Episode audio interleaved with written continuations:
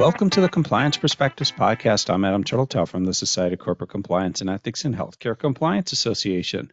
Joining us today from Connecticut is Richard Bistrong. Richard is CEO of Frontline Anti-Bribery. And today we're going to be talking about an article he co-wrote with Ron Carucci and Dina Smith for Fast Company magazine entitled Research Shows High Performing Employees Are More Prone to Unethical Mistakes. Uh, it's a very intriguing topic. Richard, I'm glad we get to talk about it.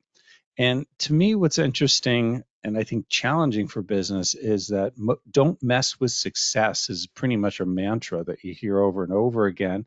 And you believe that may be a dangerous belief to hold. Can you explain why? Well, thank you, Adam. It's a pleasure to be back on the podcast. And it is sort of a counterintuitive proposition that our best performers might be more prone to ethical lapses. And I think there are a couple of pillars of that.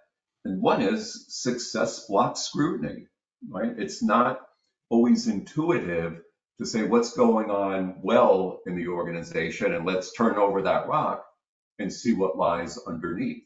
So I think, and the research really demonstrates this, that we might sort of give our high performers a hall pass or give them a long leash in terms of not trying to get in the middle or in the way of their success.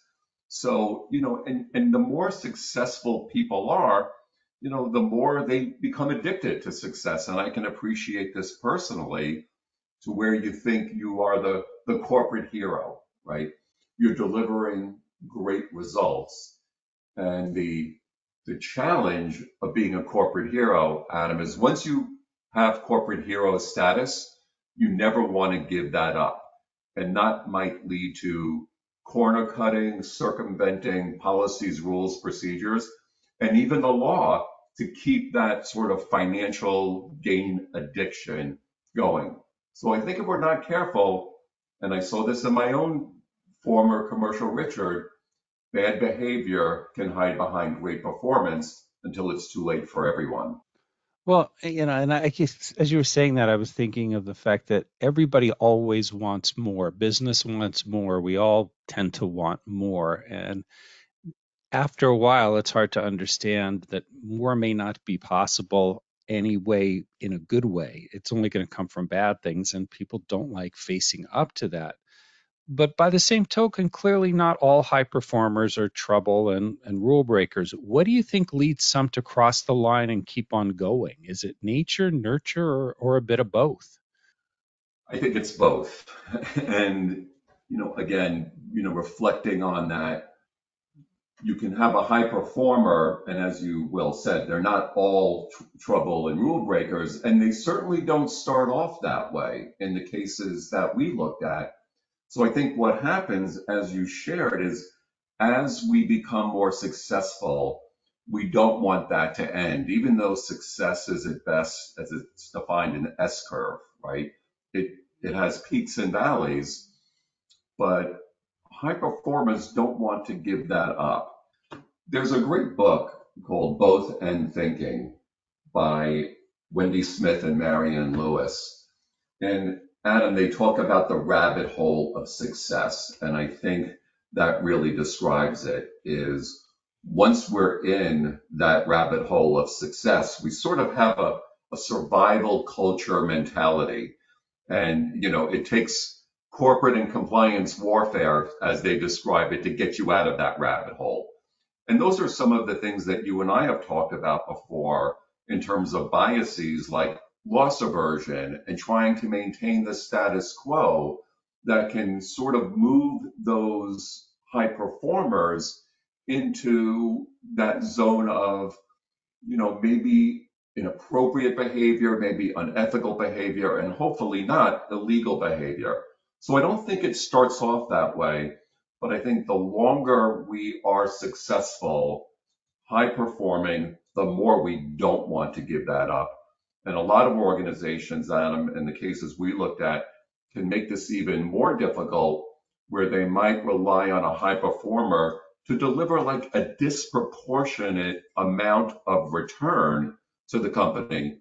Like in my case, there were other divisions that weren't performing very well. So they were looking to me to say, look, you have been doing very well in international sales. You can help make up for the deficit that we're experiencing in the other markets. And that's, you know, that's a very, I mean, it's a nice expectation, Adam, but it's also a very dangerous expectation. Well, I think also as you're talking about, I was thinking of the adulation that goes through it. People like the praise, and that adds to it, and you know, it gets into senses of self worth, which is all you know, very heady and can be very problematic. To me, this gets back to the fact that any incentive plan is a roadmap for risk. Reward people for achieving X, and someone is going to bend or break the rules to get there. Yet, compliance teams, to my experience and knowledge, rarely have any say in or even see compensation plans for organizations. How do you think we can change that dynamic?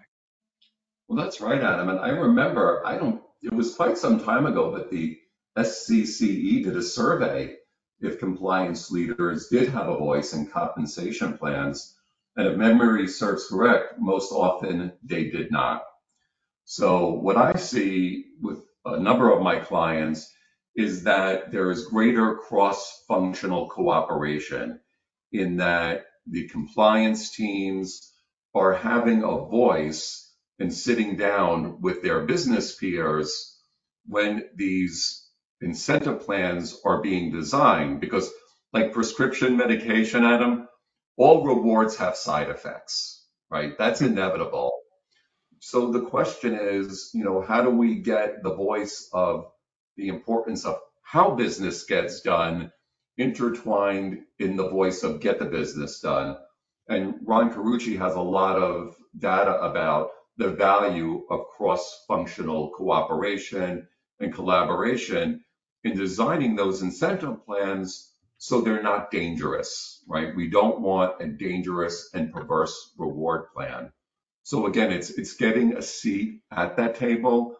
From my perspective, I've seen more organizations bringing in that voice of compliance to make sure that they're not designing reward systems, which even with the best of intentions can point people in the wrong direction and even to have some non-financial gain aspect of incentives, like how many times as a business leader have you invited your compliance peer to lead one of, you know, my sales meetings or one of, you know, your sales meetings? So there are a lot of non-financial gain rewards, building diverse teams, building an ESG initiatives that can also help to balance out rewards there's a lot of good to unpack in what you just said. Um, and I, I got to say, I particularly like this concept that all rewards, like all prescriptions, have side effects. I think it's something that's often overlooked.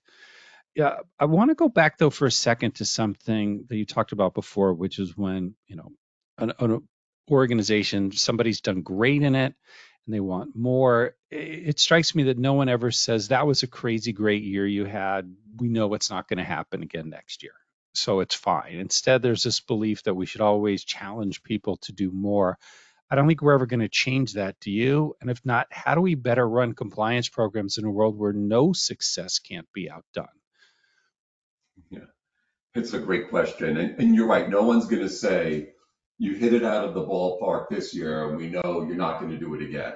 That we know that conversation's not having.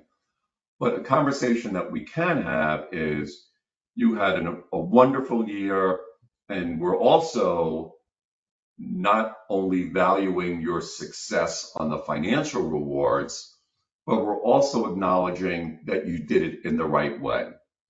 So that's sending a message to our high performers that we care how they got the business done, just not the financial gain of getting the business done.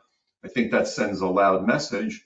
And then, Adam, it's just, it's not that complicated. And speaking as former commercial Richard, just to say, what does next year look like? Right? We, we know this was a, a stellar year. Tell us what the marketplace might bring us next year. What do we need to prepare for?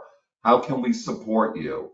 And then you've got a non-defensive, open feedback loop as to what expectations should be in the following year or the year after that so that goals and objectives don't run afoul of reality.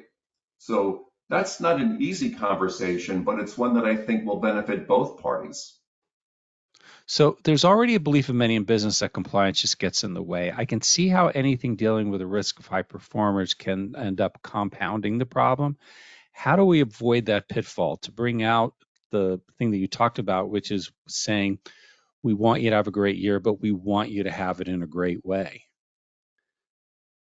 I mean, I think one of the ways we can do that, and Wendy and Marianne talk about this in their book, is are we connecting our rewards and our good performers with the company's dream, its values, its mission, its purpose. And I often call that the why of compliance, right? Why we have these policies, rules, and procedures.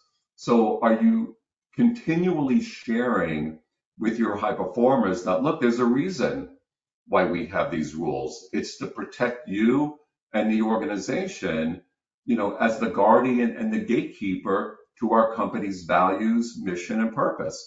And what, one of the scary things that I often see in my client work is I will put organizational values up on a slide and I'll ask, does anyone know what these are? And all too often, people don't. They don't know their own values. But those are the things, that mission, that purpose that I really think can drive us when we're facing difficult circumstances and an obvious ethical solution is not at hand. So, so how do we avoid that pitfall that business, you know, that compliance just gets in the way? Well, let's maybe spend a little bit more time on why we have ethics and compliance to start with. And I think connecting that with that greater sense of purpose can go a long way. And I think we have a little way to go on that. That unfortunately we definitely do, but hopefully we can do it. And truthfully, if we can get the highest performance to understand that important point that compliance is there to help enable success, not prevent it, it'll go a long way to showing everyone else the same thing. Well, Richard, thank you so much for sharing your insights with us again. I want to thank all of you for taking the time to listen. I'm Adam Turteltaub from SCCE and HCCA.